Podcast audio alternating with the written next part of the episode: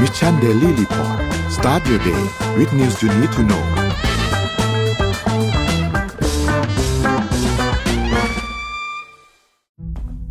ครั้งแรกกับงาน Mission to the Moon Forum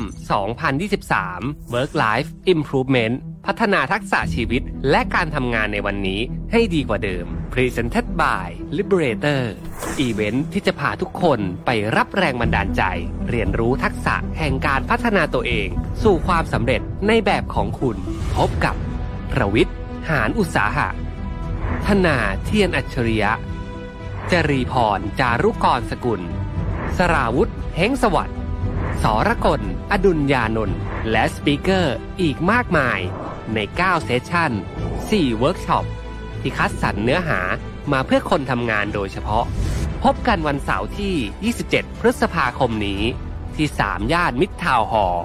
สามารถซื้อบัตรร่วมงานได้แล้ววันนี้ ทาง Zipevent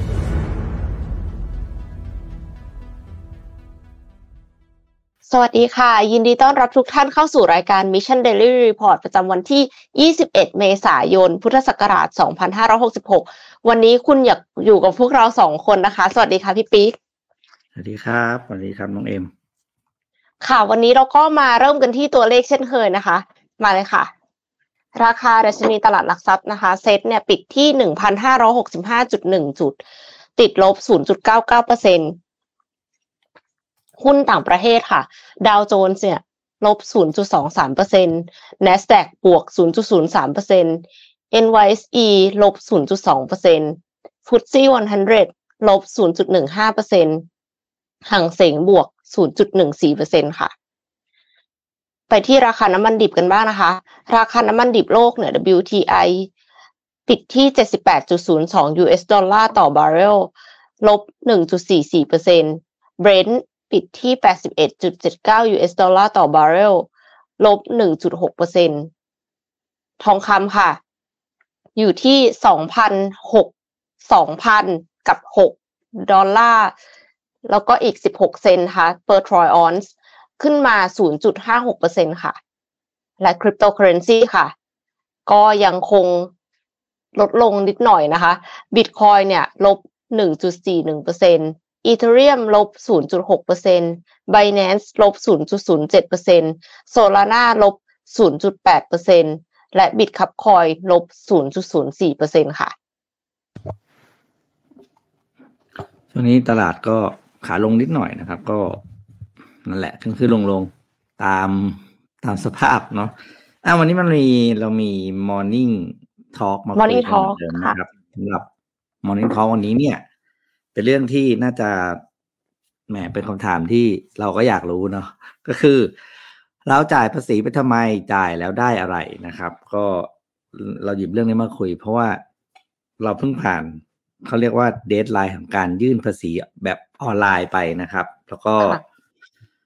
ใครที่ยังยื่นออนไลน์ไม่เสร็จก็ยังมีแบบแบบแบบฟอร์มนะ แบบกระดาษปริ้นไปแล้วก็ไปที่สรรพากรเขตที่ท่านมีที่อยู่ทะเบียนบ้านอยู่นะครับ ไปไปจัดการให้เรียบร้อย มันก็เป็นคำถามที่น่าคิดนะเรื่องภาษีแล้วมันจะไก่กับไข่มากเลยนะโดยเฉพาะในประเทศแบบประเทศตัวแถวเนี้ยนะฮะก็คือประชาชนเขารู้สึกว่า เออจ่ายไปเราได้อะไรเนอะเพราะว่าประเทศก็อะพูดใช้คำง่ายนะครับ พัฒนาน้อยนะงั้นเงินที่เราจ่ายมันหายไปไหนหมดนะครับ ก็ชวนคุยกันนะ เราจ่ายภาษีค่ะไปทำไมแล้วก็จ่ายแล้วได้อะไร แต่ประเด็นที่สำคัญแน่ๆที่อยากบอกก็คือ เรามีหน้าที่ต้องจ่ายภาษีหรือเสียภาษีนะครับดัง นั้นอย่าอย่าอย่าใช้ความพยายามในทางที่ผิด เช่น พยายามที่จะหลบเลี่ยง อันนั้นไม่ถูกต้องนะใช้ความพยายามในด้านที่ถูกต้อง เช่น ไปศึกษาเรื่องการลดหย่อนนะค่ะลดหย่อนยังไงให้อ่าเขาเรียกว่าเต็มที่เต็มสิทธิ์ที่สุดอย่างเงี้ยดีกว่านะครับ เพราะฉะนั้นเนี่ยเดี๋ยวมาคุยกันช่วงท้ายรายการนะเราจ่ายภาษีไปทำไม จ่ายแล้วได้อะไรนะครับ เรื่องนี้น่าจะเป็นเรื่องที่คุยกันสนุกเหมือนกัน น่าจะเดือดค่ะ ไปดูข่าวแรกไปดูข่าวแรกกันนะครับ อ่าไม่มีต้องให้มีข่าวอะไรบ้างโอวันเคนี้ค่ะอ่าเอ็มไปที่ข่าวเทสลาก่อนเลยแล้วกันค่ะ เพราะว่าเทสลาเนี่ยเขาเพิ่งประกาศผลประกอบการค่ะพี่ปิ๊กอืม ก็คืออย่างที่ทุกท่านทราบกันดีว่าตอนเนี้ย รถ EV เนี่ยมันมาแรงมากๆ แล้วใคร ๆ ก็อยากจะซื้อรถ EV นะคะ แล้วอีลอนมัสก์เนี่ย ก็เดี๋ยวปรับราคาขึ้นเดี๋ยวปรับราคาลงงงไปหมด แล้วก็มี ข่าวขยายตลอดเลยนะคะเทสลาเนี่ยล่าสุดเขารายงานผลประกอบการไตรมาสรายได้โต 24%แล้วก็ไซเบอร์ทรัคเนี่ยจะเริ่มส่งมอบได้ในไตรมาส 3 ปีนี้ค่ะ ผลประกอบการไตรมาสที่ 1 ปี 2023 ของเทสลาเนี่ยมีรายได้รวมทั้งหมด 23,000 กว่าล้านดอลลาร์เพิ่มขึ้น 24%จากช่วงเดียวกันของปีก่อน มีกำไรสุทธิราว 2,500 ล้านดอลลาร์ลดลง 24%แล้ว เทสลาเขาก็ให้ข้อมูลว่าผลประกอบการรายได้ที่เพิ่มขึ้นเนี่ยมาจากจำนวนรถยนต์ที่ส่งมอบมากขึ้น ส่วนผลกระทบด้านกำไรมาจากค่าใช้จ่ายโรงงานที่สร้างใหม่ และยังใช้งานได้ไม่เต็มกำลังการผลิต ตลอดจนปัจจัยอื่น ๆ เช่น ต้นทุนวัสดุที่สูงขึ้น ค่าขนส่งที่เพิ่มขึ้น แต่ก่อนหน้านี้เนี่ยอีลอนมัสเขาก็ออกมาบอกว่าเขาสามารถที่จะผลิตรถยนต์ได้ในรัก ได้ในต้นทุนที่ถูกลงแล้ว เพราะฉะนั้นอันนี้มันก็คงไปสะท้อนให้เห็นในผลประกอบการไตรมาสถัดไปนะคะ แต่ว่านอกเหนือจากนี้เขาก็ยังบอกด้วยว่าเขาอะตั้งใจจะทำให้คนขับรถเทสลาให้มากที่สุด หมายความว่าคือต้องการที่จะให้คนขับเทสลาเต็มไปหมดเลยถึงแม้ว่าเขาจะได้กำไรน้อยจากการขายรถ เพราะว่าเทสลาเป็นบริษัทเดียวที่สามารถ ทำกำไรได้ต่อเนื่องหลังจากนั้นก็คือสามารถที่จะให้คนจ่ายตังค่า full self driving อะไรเงี้ยคือพวกซอฟต์แวร์ทั้งหลายอะค่ะ จะอัปเกรดอะไรก็เสียเงินเพิ่มแล้วตรงนั้นแหละคือตรงที่เขาจะทำกำไร ดังนั้น quarter นี้เนี่ยกำไรที่ได้จากการขายรถยนต์เนี่ย gross margin ของเขาเนี่ยลดลง คือแต่เดิมมันอยู่ที่ประมาณ 25%แต่ว่าตอนนี้ค่ะอยู่ที่ 19%ก็คือต่ำกว่า 20 ซึ่งจริง ๆ แล้ว นักวิเคราะห์ของ Wall Street เขาก็ไม่ค่อย happy กันเท่าไหร่แล้วนะ แต่ว่าคือก็มีคนที่เชียร์บอกว่าจริง ๆ อันเนี้ยคุณต้องดูระยะยาว ไม่ใช่ดูแค่ตอนนี้ คือดูระยะยาวว่า การที่เขาสามารถขายซอฟต์แวร์ทำกำไรได้เรื่อยๆเนี่ยเป็นความคิดที่ชาญฉลาดค่ะอีลอนมัสก์เนี่ยเขาให้ข้อมูลในช่วง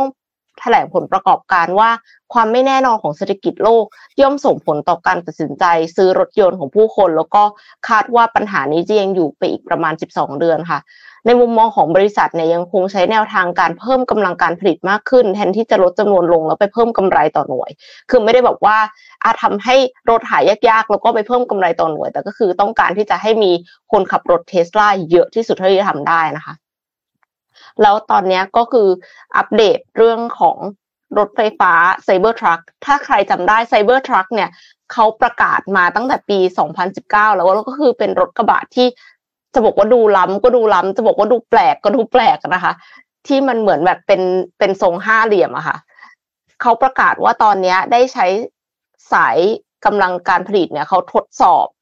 เริ่มผลิตรถยนต์เวอร์ชันอัลฟาออกมาแล้ว โดยจะใช้โรงงานที่เมืองออสตินเป็นฐานการผลิตหลักและคาดว่า จะจัดงานเปิดตัวส่งมอบรถกระบะชุดแรกได้ในไตรมาสที่ 3 ปีนี้ ทั้งนี้เท่าที่เอ็มฟังมาใน Yahoo Finance คือนักวิเคราะห์เนี่ยก็มีทั้งแบบเชื่อและไม่เชื่อ คือเหมือนกับมันเลื่อนมาหลายครั้งแล้วพี่ปิ๊กเขาก็แบบตกลงเอาแน่หรือเปล่า ตอนนี้ได้แน่หรือยัง อันนี้คือหนึ่งสองคือราคาที่ประกาศออกมาเนี่ย มันไม่น่าจะทำให้สามารถได้รถกระบะที่ขับเคลื่อนสี่ล้อได้ เขาคาดว่าถ้าราคานี้จริงๆ น่าจะได้แค่ขับเคลื่อนสองล้อ ซึ่งก็กลัวว่าก็จะไม่ได้มีคนซื้อใช้เยอะขนาดนั้นอยู่ดีอะค่ะ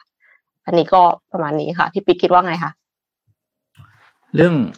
กรณีของเทสลาเดี๋ยวเดี๋ยวเสริมเรื่องของราคาหุ้นก่อนนะครับราคาหุ้นของเทสลาเมื่อวานนี้เนี่ยนะครับ ก็ออกมาแล้วก็ปิดที่ ลดลงกว่า 4%นะครับ เนื่องจากเทสลาเนี่ยได้เปิดเผยอัตรากำไรขั้นต้นประจำผลประกอบการ Q1 เนาะกำไรขั้นต้นหรือ gross margin เนี่ยนะครับ อยู่ที่ 19.3%ซึ่งน้อยกว่าที่นักวิเคราะห์เนี่ยคาดการณ์มาที่ 22.4%แล้วก็เป็นระดับกำไรขั้นต้นที่ต่ำสุดตั้งแต่ไตรมาส 4 ของปี 63เนี่ยก็คือ 2 2 ปีกว่าๆเลยนะครับ ซึ่งพอกำไรขั้นต้นลดลงเนี่ยก็เลยทำให้เหมือนกับนักลงทุนก็ไม่ค่อย ไม่ค่อยแฮปปี้ใช่ไหมคนเคยกำไรสูงสูงยี่สิบกว่าเปอร์เซ็นต์ตลอดเนี่ยตอนนี้มาลงมาถึงที่ต่ำกว่าระดับยี่สิบเปอร์เซ็นก็เลยทำให้ราคาหุ้นลดลงมาหวบห้านะครับสี่เปอร์เซ็นในคืนเดียวนะครับ แม้ว่ารายได้จะสูงสุดอย่างที่อ่าน้องเอ็มบอกไว้นะครับทั้งนี้เนี่ยถ้าถามว่าในตัวพี่เนี่ย คือวิธีการคิดของเทสลาอาจจะต่างจาก รถยนต์แบบอื่นนะครับ คือเทสลาเนี่ย ไม่ได้คิดที่จะขายรถ แต่เขาคิดที่จะขายซอฟต์แวร์ต่างๆที่ค่ะที่ตามมากับรถ เพราะฉะนั้นเนี่ยการการที่จะได้อ่าอะไรนะเขาเรียกรายได้ที่มันสเกลได้เต็มเต็มที่อะก็คือช่วงแรกก็คือต้องปล่อยให้คนมี device พวกนี้เยอะๆก่อน ก็เหมือนการขาย iPad พวกนี้ใช่ไหม iPad เนี่ยผู้ผู้ผลิตแอปต่างๆ จะมีรายได้ หรือว่าตัว Apple ยังมีรายได้คือ จริงๆเนี่ยมันมาจากตัวการขายตัวอุปกรณ์หรือตัวรถยนต์เนี่ยคือขายได้แค่ครั้งเดียว แต่การขายซอฟต์แวร์ที่อยู่กับรถเนี่ยมันขายได้ตลอดไปฉะนั้นเนี่ยราคาต่อรถเนี่ยพูดจริงคือรถเนี่ยฮะเนี่ยจะพูดว่าให้ฟรีแล้วก็เกินไปแต่หรือว่าให้ราคาแบบค่ะถูกเลยก็ยังได้ เพราะว่าจริง ๆ สุดท้ายกำไรมันไปอยู่ที่การขายซอฟต์แวร์และการ maintenance ต่าง maintenance คือ maintenance ซอฟต์แวร์นะครับ อย่างค่ะเอ่อ ล่าสุดก็นานแล้วนะ ก็คือคุณหนุ่ยการตลาดวันละตอนนี้แกก็ใช้ซอฟต์อ่าแกก็ใช้เทสลาใช่ไหมเทสลาค่ะ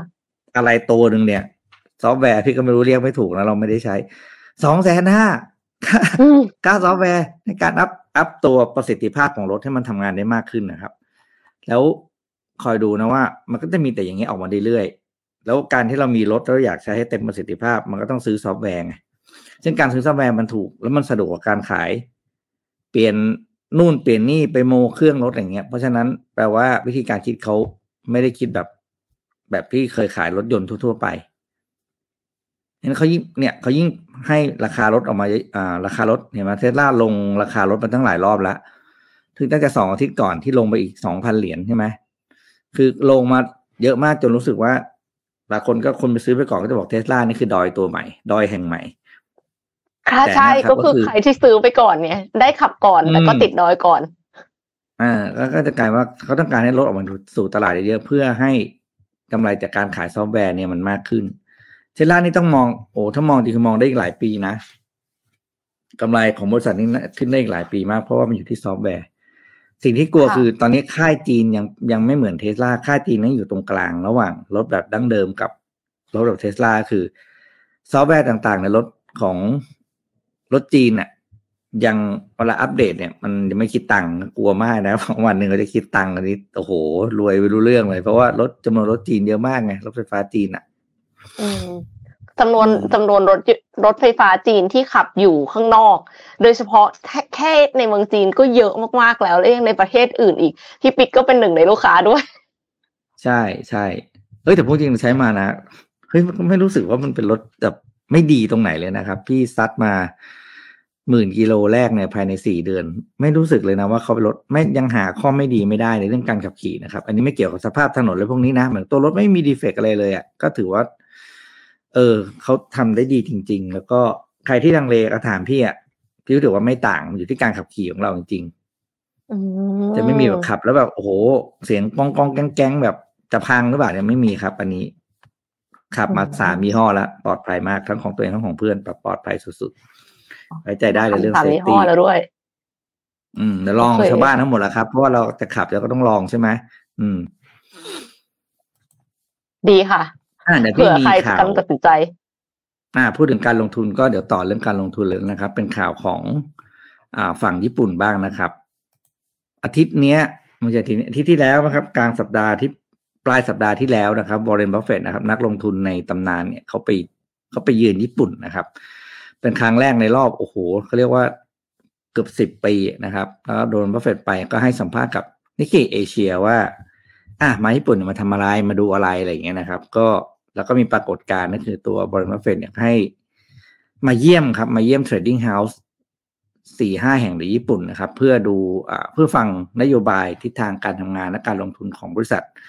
อ่าที่เป็นตัวแทนซื้อขายแลกเปลี่ยนหุ้นนะครับ แล้วก็ โดยสรุปก็คือ Berkshire Hathaway เนี่ยก็ได้เปิดเผยนะครับ ข้อมูลเบื้องต้นว่าก็มีการมีแผนการที่จะเพิ่มน้ำหนักการลงทุนในบริษัท Trading House ห้าแห่งในญี่ปุ่นนะครับ ซึ่งผลจากข่าวนี้เองเนี่ยก็ทำให้ตลาดหุ้นของญี่ปุ่นเนี่ยก็คือขานรับนะครับ แล้วก็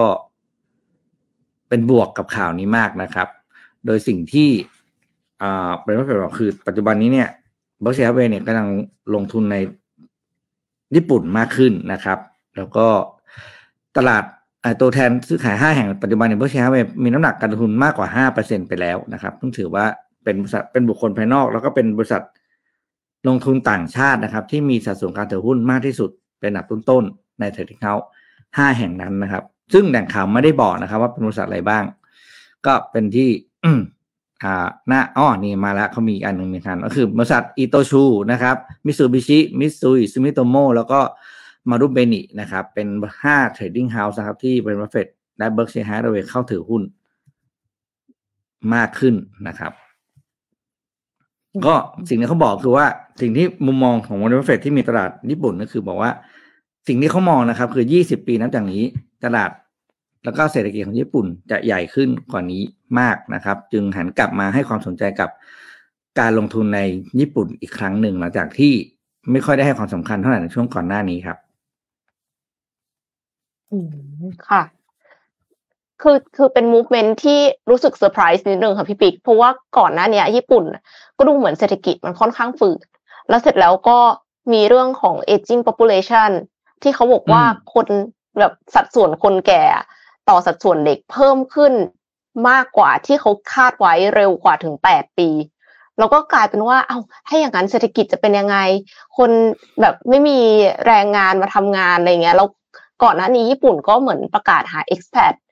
จากต่างชาติที่จะมาทำงานที่ญี่ปุ่น แต่คือให้แบบสอบได้ N หนึ่งเลยคือ คือสอบภาษาญี่ปุ่นได้แบบเลเวลสูงสุด คือถ้าอย่างนั้นเนี่ย มันก็น่าจะหายากมากๆเลยนะคะ แล้วภาษาญี่ปุ่นก็ไม่ได้ง่ายเลยนะคะ แต่ปรากฏว่าวอร์เรนบัฟเฟตเขามองต่างออกไป แล้วก็คิดอืมว่าญี่ปุ่นจะเศรษฐกิจจะขยายตัว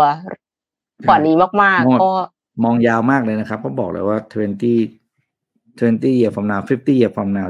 Japan economy will be bigger คือบทสัมภาษณ์นี่คือแบบชัดเจนมากว่าเขาบอกเขามองอย่างเงี้ย แต่ก็นั่นแหละครับ การลงทุนนะมันก็ปรับได้ วันนี้เป็นแบบหนึ่งสองสามปีมี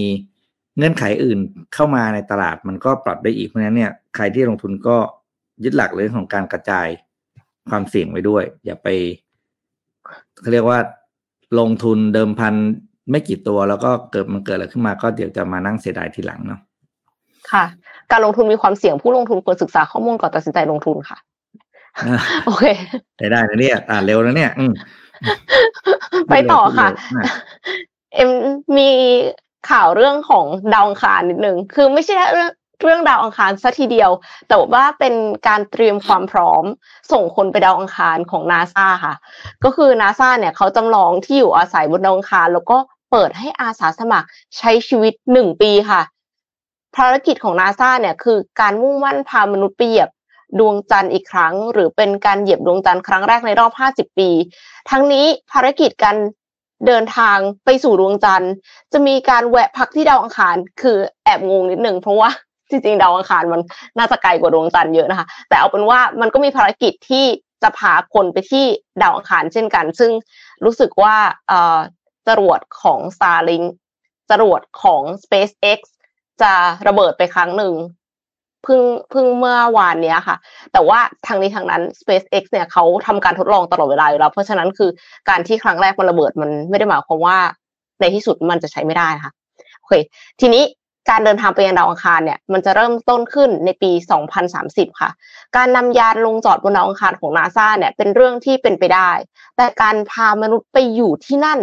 แล้วพากลับมายังโลกอีกครั้ง มันเป็นความท้าทายอย่างมากค่ะ ภารกิจอวกาศที่มีนักบินอวกาศเดินทางไปด้วยอาจใช้เวลานานหลายปี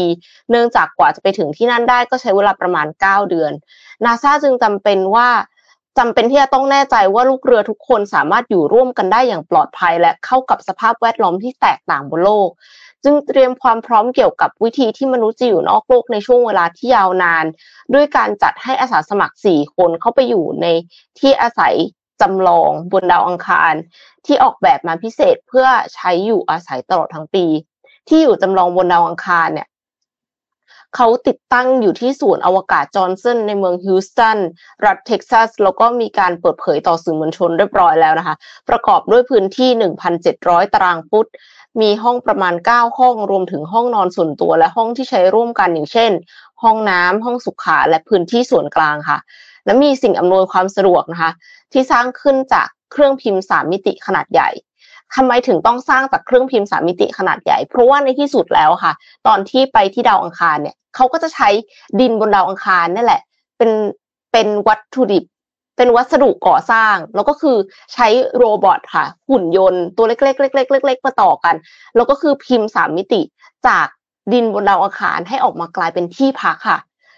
เขาก็เลยใช้เครื่องพิมพ์สามมิติ เช่นกันในการสร้างที่พักบนโลกนะคะ ซึ่งจำลองการ อยู่บนดาวอังคารเนี่ย ส่วนหนึ่งของการวิจัยเนี่ยเพื่อดูว่าสามารถใช้วิธีการสร้างแบบนี้บนดาวอังคารได้ไหม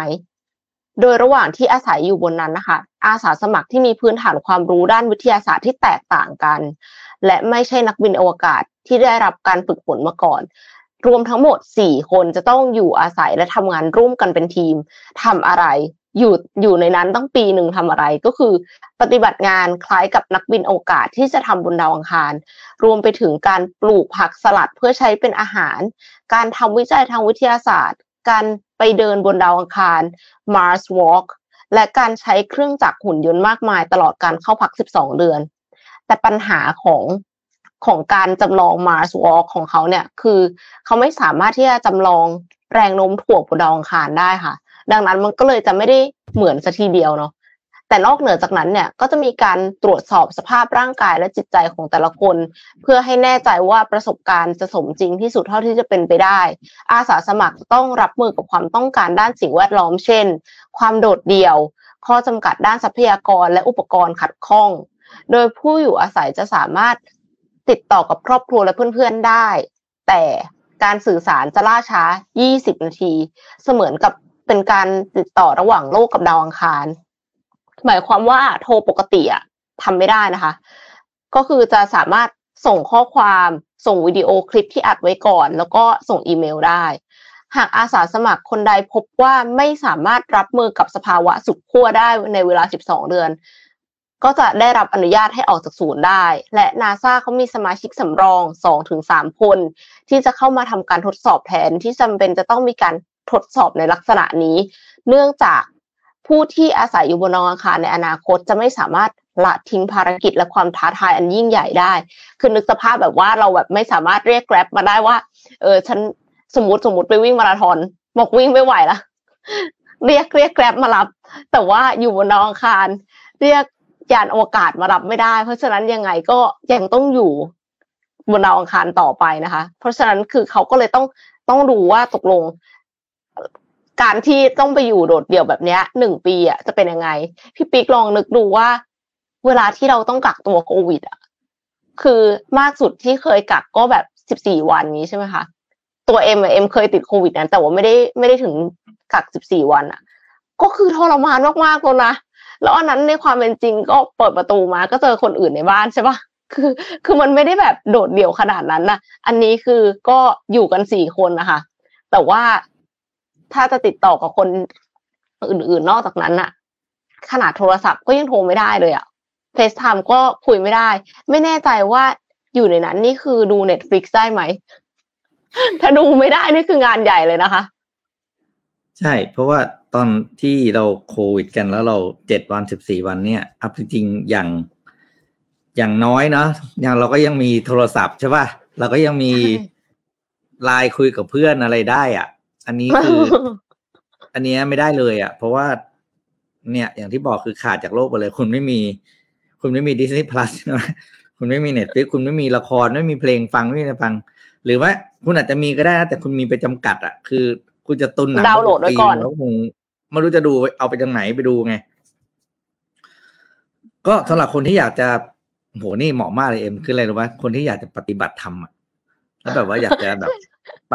ไปอยู่แล้วก็สันโดไม่ษมีสิ่ง ไม่มีสิ่งรบกวนใดๆเนี่ยอันนี้ดีที่สุดเลยคุณไปอยู่กันสี่คนนะคุณก็แยกกันไปคนละมุมห้องแล้วก็ แล้วก็ปฏิบัติไป ไม่รักกันก็เกลียดกันไปเลยนะคะสี่คนเฮ้ยเขาบอกไหมจริงอะปีหนึ่งเท่าไหร่อะค่าจ้างอะๆไม่ได้บอกที่ค่ะไปพี่อยู่ปิ๊กอะไม่ได้บอกเหรอเออ เพราะว่าอะพูดจริงนะถ้าคนที่ คือถ้าพี่เนี่ยอะสมสมมติพี่เป็นคนที่มีโอกาสที่จะรับสมัครไปนะ พี่อาจจะเอาก็ได้นะ ถ้าถ้าอะไรนะเขาเรียกนะครับ ค่าจ้างมันมันมากพอใช้คำง่ายๆเลยแล้วกันนะคือแบบเฮ้ยบางทีปีหนึ่งเราจะไม่มี ไม่มีทางทำรายได้ได้ขนาดนั้นนะนึกออกปะแต่เนี่ยเหมือนกับคนเขาจ้างให้เราอยู่เฉยๆเราแค่เอาชนะความเบื่อในใจเราเองแค่นั้นเองสมมติเงี้ยเขาจ้างเอ็มยกตัวอย่างหนึ่งล้านบาทยกตัวอย่างนะครับผมเป็นพี่พี่อาจจะเอาเลยเพราะว่า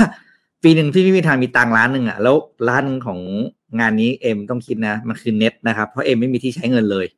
อืมค่ะ ใช่ค่ะแต่ต้องกินแต่ผักสลัดอย่างเดียวเลยนะคะ ที่ปลูกเองด้วยนะคะแต่ว่าพี่เออแล้วเอ็มกลับมานี่ลีนเลยเขาเนี่ยคือผอมเลย อืมแต่ว่าอะไรนะ เรานี่คือเน็ตอินคัมหนึ่งล้านบาทนะ ไม่ใช่แบบหนึ่งล้านเป็นเป็นรายได้แล้วไปหักลงถังนี่ใช้จ่ายนะ โอ้พี่ว่าไม่แน่มีคนแย่งกันเยอะนะครับเอาจริงจริงค่ะ ก็คงถ้าคนที่คเขางเป็นเป็นคนงานที่น่าสนใจ เออสำหรับพื้นฐานเป็นคน introvert อยู่แล้วไม่อยากยุ่งกับมนุษย์โลกอยู่แล้วอะไรเงี้ย โอ้โหแต่ก็เรียกว่ามีมีแย่งกันอะ อืมอะเดี๋ยวมีเรื่องเล่าอีกอันหนึ่งน่าสนใจมากนะครับ เมื่อวานขับรถผ่านพอดี แล้วก็ทีมงานเตรียมเรื่องนี้มาให้เล่าให้ฟังก็คือ ครั้งสุดท้ายที่ที่คุณผู้ชมกับกับเอ็มไปพันทิปนี่คือเมื่อไหร่ครับ โอ้โหพี่ปิ๊กนานมาพักนทิแล้ปวประค่ะตูน้ำพันทิปประตูน้ำอะ อืมใช่นานมากพูดแล้ถึวงพันทิปนึกถึงอะไรก่อนอะถามเอ็มก่อน คอมพิวเตอนึร์กถึงพันอ่า คอมพิวเตอร์ใช่ไหมครับ แล้วครั้งสุดท้ายที่เอ็มซื้อคอมพิวเตอร์ที่พันทิปคือเมื่อไหร่ นึกไม่ออกเนาะตอนพี่ก็งเรียนปริญญาตรีอะค่ะ เรียกว่าสิบปีนี่ถือว่ายังยังน้อยไปนะครับ เพราะพี่ยังพี่ไม่ได้ไปพันทิปนานมากแล้วก็ล่าสุดนะครับ พันทิปเนี่ยเป็นอ่าพูดถึงพันทิปใครไม่ทันพันทิปนะ คือห้างที่เป็นขายพวกอ่าเอาพูดเนี่ยต้องต้องพูดตรงๆเลยคือแหล่งไอทีนะครับ ที่มีทั้งฮาร์ดแวร์และซอฟต์แวร์ โดยซอฟต์แวร์ที่ทำให้พันทิปโด่งดังก็คือการซื้อแผ่นเพลงผี นะแล้วก็อ๋อคอมพิวเตอร์แบบประกอบนะครับ ไปแล้วก็เลือกสเปคตึ๊กตึ๊กตึ๊กตึ๊กตึ๊กอะไรอย่างเงี้ยนะครับ มาก็ได้เป็นเครื่องกลับบ้าน แล้วพันทิปเนี่ยก็เสื่อมความนิยมไปตามกาลเวลาเนื่องจากธุรกิจออนไลน์เข้ามาแทนที่ คนสามารถซื้อคอมพิวเตอร์แบบออนไลน์ สั่งประกอบออนไลน์ผ่าน สั่งซื้อคอมแบบประกอบทางออนไลน์ได้ง่ายขึ้นนะครับ ก็เลยทำให้พันทิปเนี่ยเสื่อมความนิยมไปจนถึงเรียกว่าทุกคนลืมไปแล้วอะอืมล่าสุดครับพันทิปได้ปรับปรุงห้างตัวเองนะครับ โดยบริษัทอ่า ที่เป็นที่เป็นเจ้าของพันทิปอย่าง AWC นะครับ หรือ Asset World Corporation นะครับ ก็ได้ปรับโฉมพันทิปแล้วก็รีแบรนด์ใหม่นะครับ เป็นห้างที่ชื่อว่า AEC Wholesale ประตูน้ำนะครับ โดยตั้งเป้าให้เป็นศูนย์กลางค้าส่งอาหารของภูมิภาคนี้นะครับ ซึ่งมีพื้นที่กว่า 10 ไร่นะครับ เป็นมูลมลค่าการลงทุนกว่า 6,500 ล้านบาทนะครับ ก็ถือว่าเป็นการ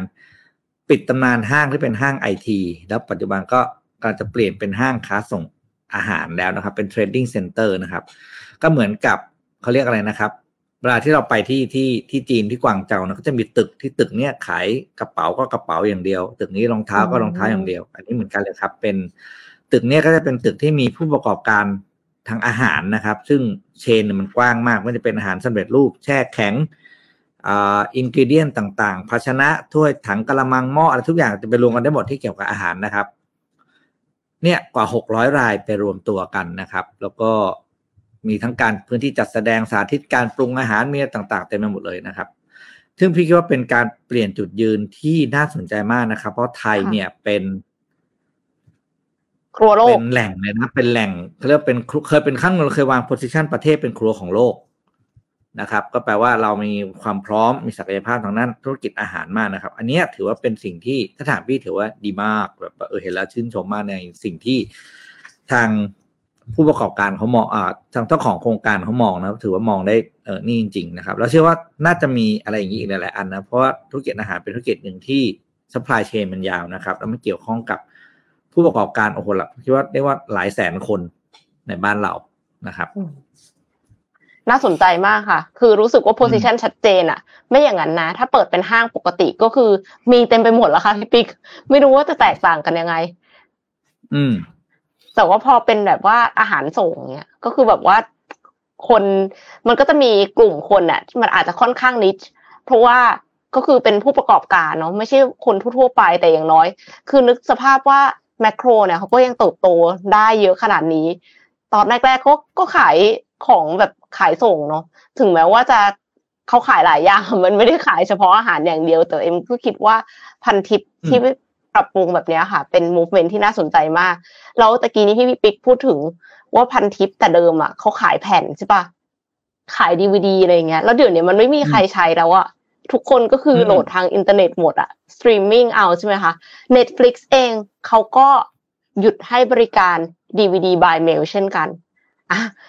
หลายคนอาจจะไม่ได้คุ้นเคยว่า Netflix เนี่ยจริง ๆ แล้วแต่เดิมอะ คือเขาเกิดมาฆ่าบล็อกบัสเตอร์ แต่ว่าเขาไม่ได้เกิดมาแล้วใช้โมเดลที่แตกต่าง โดยที่แบบว่ามันเป็นแอปพลิเคชันแบบที่เราเห็นทุกวันนี้กันเลยนะคะ คือจุดเริ่มต้นของความยิ่งใหญ่ของ Netflix เนี่ยเขาเริ่มต้นจาก โมเดลที่แตกต่างค่ะ หลังจากเห็น pain point ของร้านเช่า DVD ที่ลูกค้าจะต้องเดินมาที่ร้านด้วยตัวเอง ตอนแรกเลยเนี่ยไม่ใช่ว่า โอ้โห พัฒนาแอปพลิเคชันขึ้นมา แต่เขาเริ่มให้บริการ DVD by mail ค่ะ DVD by mail เนี่ยคือการส่ง DVD ไปที่บ้านของลูกค้าในซองจดหมายสีแดง ที่เป็นเอกลักษณ์เลยของ Netflix นั่นเอง เพื่อแก้ pain point ในการที่จะต้องเดินทางมาที่ร้าน เดินทางมามารับ DVD มาคืน DVD นะคะ จนเป็นจุดเริ่มต้นให้ Netflix ประสบความสำเร็จกับการให้บริการสตรีมมิ่งในปัจจุบัน หลายคนคิดว่าอืม Netflix เนี่ยมันมีคน subscribe เยอะขนาดนี้แล้ว ใครๆก็มีสมาร์ทโฟน ก็น่าจะเลิกให้บริการ DVD by mail ไปตั้งนานแล้วหรือเปล่า แต่ปรากฏว่าไม่ใช่นะคะ คือเขาทำมาอยู่เรื่อยๆเลย แล้วก็เพิ่งจะออกมาประกาศว่าเตรียมยุติให้บริการ DVD by mail เนี่ยในวันที่ 29 กันยายน ปีนี้เท่านั้นเอง แปลว่าปัจจุบันนี้เนี่ยยังให้บริการ DVD by mail อยู่เลยนะคะ หลังจากเริ่มดำเนินการมากว่า 26 ปี นับตั้งแต่ปี 1997 ค่ะ ทั้งนี้ Netflix เนี่ยเขาก็หยุดรายงานตัวเลขผู้ใช้บริการ DVD by mail มาหลายปีแล้ว เพราะว่าก็คือมันก็เป็น sunset industry เนาะมันก็ลดลงลดลงลดลงเรื่อยๆ แต่ว่ายังรายงานรายได้จากบริการนี้อยู่นะคะ โดยในปี 2022 Netflix สามารถทำรายได้จากบริการ DVD by mail เนี้ยได้ถึง 145.7 ล้านเหรียญสหรัฐ พี่ปิ๊ก DVD by mail 145.7 ล้านเหรียญสหรัฐนะคะอืมคือไม่กระจอกนะคะ อย่าคิดว่า เอ้า ไม่ค่อยมีคนใช้แล้วหรือเปล่า ใครจะยังมีเครื่องเล่นดีวดีเอ้ยที่สหรัฐเขายังมีหลายคนที่ใช้ดีวดี by mail แบบนี้ ก็สามารถ ตีความได้ว่า Netflix เนี่ยมีผู้ใช้บริการ DVD by mail อยู่ประมาณ 1.3 ล้านคนค่ะ ก่อนหน้าที่ Netflix จะเริ่มบุกเบิกบริการสตรีมมิ่งอย่างเต็มรูปแบบในปี 2021 บริการ DVD by mail เคยเป็นแหล่งรายได้หลักของบริษัท ที่มีผู้ใช้บริการมากถึง 16 ล้านคนเลยทีเดียวค่ะ อันนี้ก็เป็น fun fact ที่น่าสนใจมากค่ะ มูลค่าตลาดมันเยอะมากนะ เยอะกว่าที่เราคิดมากเนาะ ใช่ช็อกเลยว่ายุคนี้นะณจุดเนี้ย คิดดูว่าทำรายได้ได้หนึ่งจุดหนึ่งหนึ่งร้อยสี่สิบห้าล้านดอลลาร์ค่ะ อืมเพราะอันนี้ยอมรับจริงว่ามันเป็นการดู การดูหนังเป็นแผ่นเป็นดีวดีมันเป็นไลฟ์สไตล์นะ บางคนเนี่ยเลือกที่จะดูแบบนั้น แล้วก็มีความสุขที่จะดูแบบนั้นมากกว่า ไม่ไม่ใช่ อ่าบางคนมันต่างกันยังไงเรื่องเทคโนโลยี ดูดูในมือถือกับดูดีวดีต่างกันไงคะโอ้ต่างมากครับ ต่างต่างแบบ การอะพูดง่ายอย่างแรกเลยนะ ถ้าคนที่ดูหนังจริงจังเนี่ย คือเรื่องเสียงอ๋อเสียงเนี่ยการดูการอันนี้คือชัดเจนเรื่องการดูภาพยนตร์เพราะภาพยนตร์เนี่ยมิติการเก็บเรื่องเสียงจะเยอะกว่ารายละเอียดของเสียงอะเหมือนกับอ่าการดูโดยการดูผ่านมือถือกับหน้าจอทีวีใหญ่ที่มีชุดเครื่องเสียงนะครับ เสียงต่างกันมากโดยเฉพาะหนังประเภทหนังแอคชั่นหนังที่มันมี sound effect เยอะ ๆ อย่างเงี้ย เช่น อ่า สมมติว่าสมมติเอ็มดู home theater ที่บ้านนะครับ ซึ่งปัจจุบันมันก็มีหลากหลายระบบเสียงเลยอะไรเงี้ย ยิงอะไรนะจรวดยิงมาจากขวามือปู้แล้วก็ไปทางซ้ายเนี่ย ถ้าดูในทีวีชุดใหญ่เนี่ยเสียงมันจะตามไงเพราะฉะนั้นความสมจริงของการดูภาพและเสียงมันจะมันจะมันจะค่อนข้าง มันจะซิงก์กันมากกว่า ถ้าเทียบกับการดูด้วยมือถือแล้วใส่หูฟัง ต่อให้ เอ็มใส่หูฟังบลูทูธหรือว่าอะไรที่มันตัดเสียงนะครับ ก็ยังไม่เหมือนกัน เพราะฉะนั้นมิติแรกของการดูหนังเนี่ยเรื่องเสียงคือเรื่องสำคัญที่สุดสองคือความละเอียดของภาพอืมสีนะครับ แล้วก็เรื่องความไอ้พวกละอะไรนะเขาเรียกรายละเอียดเล็กๆน้อยๆเนี่ยมันก็จะมันก็จะต่างกันนะครับงั้นเอ่อการมือดูมือถือไม่ได้เลวร้าย แต่ว่าก็จะเป็นหนังที่ไม่ได้เน้นเรื่องเสียงมากนัก เป็นหนังที่คุยเยอะๆอย่างเงี้ยอะอาจจะแบบไม่ไม่ได้มีผลอะไรมากอย่างเงี้ยครับค่ะ โอ้มีคนมีคนมาเห็นด้วยกับพี่ปิ๊กหลายคนเหมือนกัน มีคนยังเก็บยังเก็บ Blu-ray อยู่เลย แผ่น Blu-ray อืมของหนังที่ชอบโอ้อะไรอย่างเงี้ย Blu-ray เหรออ๋อ Blu-ray นี่ไม่เท่าไหร่ตอนแรกพี่อ่านมันผ่านจะเข้าไปแซวว่าเก็บแผ่น laser disc เอ็มเคยเห็นแผ่น laser disc ป่ะรู้จักแผ่น laser disc ไหมใหญ่แผ่นหนังเลยๆเป็นแผ่นเอเหมืออนแผ่นใหเสียญ่งๆที่นี่เหมือนกระทะอะเหมือนแบบเหมือนเตาไฟฟ้าถ้าตัดขอบออกอะพี่ยังมีอยู่เลยที่บ้านอะ อืมแผ่นประมาณเท่านี้เนาะประมาณเท่าแผ่นแล้วมันเสียยังงอะใช้แต่เป็นแผ่นใช้ได้เหรอะคะพี่ปิ๊ก ใช้ได้ครับใช้ได้ แต่ว่าคุณต้องเล่นเครื่องมันบ้างนะ ต้องให้แบบเครื่องมันทำงานอยู่ วันนี้ทุกวันนี้ไม่รู้ว่าใช้ได้หรือเปล่านะ เพราะว่าไม่ได้เปิดนานแล้ว แต่ว่าแผ่นน่ะยังอยู่ แผ่นก็จะเท่าแบบใหญ่ๆแล้วเท่าแผ่นเสียงก็เป็นแผ่นสีเงินเงินๆโอ้ยอันนั้นคือแบบเป็นยุคแรกเลยของการดูหนังคลาสดิสิจิกตอลอืม วันนี้หาเครื่องเล่นไม่ได้ไม่มีขาเชื่อไหมเดี๋ยววันหนึ่งก็ต้องกลับมา เออพูดถึงเรื่องกลับมา ตอนนี้เนี่ย มีช่วงหนึ่งประมาณห้าปีที่แล้วนะอันนี้ชวนคนฟังคุยนอกเรื่องเดี๋ยวค่อยเข้าข่าวยุคหนึ่งกล้องฟิล์มมันกลับมาดังใช่ไหมเอ็มค่ะ เอ็มดูใช่ไหมฮิตกล้องฟิล์มใช่กลับใช่มาดังมากในช่วงในกลุ่มวัยรุ่น ตอนนี้กล้องฟิล์มเนี่ยเอาแล้วนะอ้าวทำไมมันมาไวไปไวรู้ว่าเด็กเล่นอะไร เด็กเด็กเด็กวัยรุ่นเนี่ยเขาไปเล่นไอ้นี่เอ็มกล้องดิจิตอลรุ่นแรกอะที่มันเป็นกล้องแบบมี memory card อะอืมเออ ตอนเนี้ยทำไมไอ้อะคะกล้องนู่นนั้นกลับมาฮิตนะ ใครมีเนี่ย เอ้ยเอาปัดฝุ่นออกมา ทดลองใช้ดิขายได้ราคาแบบเยอะมาก ตอนนี้ราคาปั่นกันกระจุยเลยอะ ต้องกลับมาฮิตอีกแล้วคือ memory card แบบสมัยนั้นเนี่ย คือบอกว่าจุจุได้น้อยมากเลยนะ คือหมายถึงว่าหกอะไรนะหกสิบสี่หกสิบสี่ meg นี่คือสุดยอดแล้วนะ ใช่ ความละเอียดคือภาพก็คือแบบไม่ได้เลยนะ มันจะมียี่ห้อดังๆตอนนู้นนะก็จะเป็น Canon Canon i Sony i Sony i IXUS อะไรพวกเนี้ยครับ รุ่นพวกนั้นนะกล้องสีเงินเงินๆที่ใส่ เราจะเรียกบางคนเรียก flash card บางคนเรียก memory card เนาะอันนั้นแหละรุ่นนั้นนะครับ ใครมีอยู่เอาปัดฝุ่นออกมาใช้แล้วครับ คุณกำลังเป็นคนที่ฮิตที่สุดในยุคนี้ คุณอินเทรนด์มากๆนะครับ อะวันนี้มีโอเคเจ็ดโมงครึ่งมาเล่าให้ฟังด้วยนะครับ มีเจ็ดโมงครึ่งค่ะมาไม่ได้มานานก็คือตั้งแต่สงกรารนี้ไม่ได้โผล่หัวมาเลย แล้วก็อาทิตย์เดือนก่อนสงกรารด้วย อันนี้กลับมาก็เลย เอาเจ็ดโมงครึ่งมาฝากกันครับ วันนี้เป็นหนังสือที่ แอบไปอ่านมาทางออนไลน์นะครับ แล้วก็รู้สึกว่า เออ เนื้อหามันดีเนาะแล้วก็เอามาฝากกันนะครับ หนังสือเล่มนี้ชื่อ The Joy of Missing Out นะครับ ก็แปลตรงตัวนะก็คือความสุขจากการพลาดอะไรไปบ้างนะครับ ปกติเนี่ยเราจะเคยได้ยินคำว่าโฟโม fear เนาะค่ะ fear of อ่า missing นะครับ out เอ็มคำว่าโฟโมคืออะไรครับ น้องเอ็มนิยามหน่อย คุณครูเอ็มค่ะอ่าภาพต่อไปค่ะด้วยอ่า fear of missing out ก็คือเรารู้สึกว่าเราอยากจะ ทำนู่นทำนี่ทำนั่นทำนั่นไปหมดเลยคือจริงๆแล้วเอ็มอะมีประสบการณ์นี้ตอนที่เอ็มไปเรียน MBA ตอนที่ไปเคลอกคือแบบว่ามี activity อย่างน้อยสามอย่าง ในเวลาแบบวันและเวลาเดียวกันตลอดเลยค่ะพี่ปิ๊กแล้วก็คือทุกคนอืมก็พยายามจะแยกร่าง คือแยกไปแยกมาก็คือร่างพังค่ะ แล้วเรายังไงคะไม่ได้ไปเรียนอืมคือคือกลายเป็นว่าแบ่งตัวไปปาร์ตี้นู้นปาร์ตี้นี้อะแล้วสุดท้ายแล้วมันเครียด คือกลายเป็นว่าเราเหมือนกับเราทำในสิ่งที่เราควรจะทำไม่เสร็จอย่างเช่น เตรียมอ่านหนังสือก่อนที่จะไปเรียนอะเพราะว่าเรามัวแต่ไปปาร์ตี้ แล้วก็เครียดเพราะว่าเหมือนกับเอ้าเพื่อนคนนี้ชวนไปที่นี่เพื่อนคนนั้นชวนไปที่นั่น เราก็รู้สึกว่าไม่อยากปฏิเสธด้วยเราก็ไม่รู้ว่า อันนี้สนุกกว่าอันนั้นหรือเปล่า มันก็เลยกลายเป็นแบบเหมือนกับรู้สึก มันมันก็ไม่มีความสุขเท่าไหร่ค่ะพี่ปิ๊กอืมอืม อันนี้ต้องขออภัยนะครับ พิมพ์ผิดเป็นเป็น mission เอาจริงมันต้อง missing out นะครับสงสัยสงสัยจะคิดถึงสมมูลมากว่ะอะไรก็แบบเป็น mission ในหมดเลยนะครับเออขออภัยด้วยนะครับมันคือคำว่า fear of missing out นะครับเออนี่ทุกคนน่าจะรู้แหละขอโทษทีพิมพ์ผิดคือปากไม่ใช่ปาก นิ้วมันชินพอพิมพ์ว่า miss ปุ๊บมันเป็น mission แบบออโต้เลยนะครับ อันนี้ขอโทษด้วย อะเข้าหนังสือต่อแล้วครับ อะภาพต่อไปครับ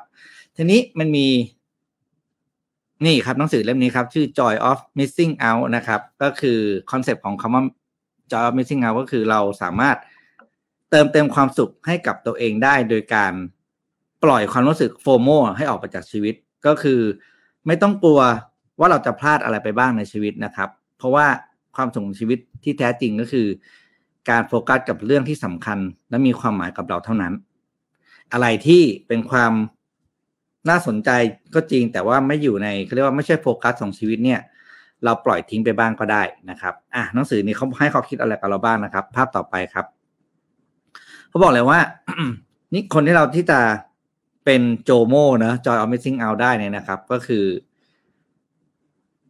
รู้จักรู้จักตัวเองก่อนว่าสิ่งที่เราต้องการหรือว่าสิ่งที่ matters กับชีวิตของเราจริง ๆ นั้นน่ะคืออะไรนะครับ แล้วเราจะโจโมได้นะครับ ก็คือโฟกัสกับสิ่งที่เราต้องการและสำคัญเท่านั้นนะครับ ไม่ใช่สิ่งที่คนอื่นกำลังทำอยู่ค่ะเพราะฉะนั้นเนี่ยคนอื่นเขากำลังทำอะไรกันไม่รู้หรอกแต่ว่าไม่ใช่สิ่งที่เป็นโฟกัสของชีวิต เราก็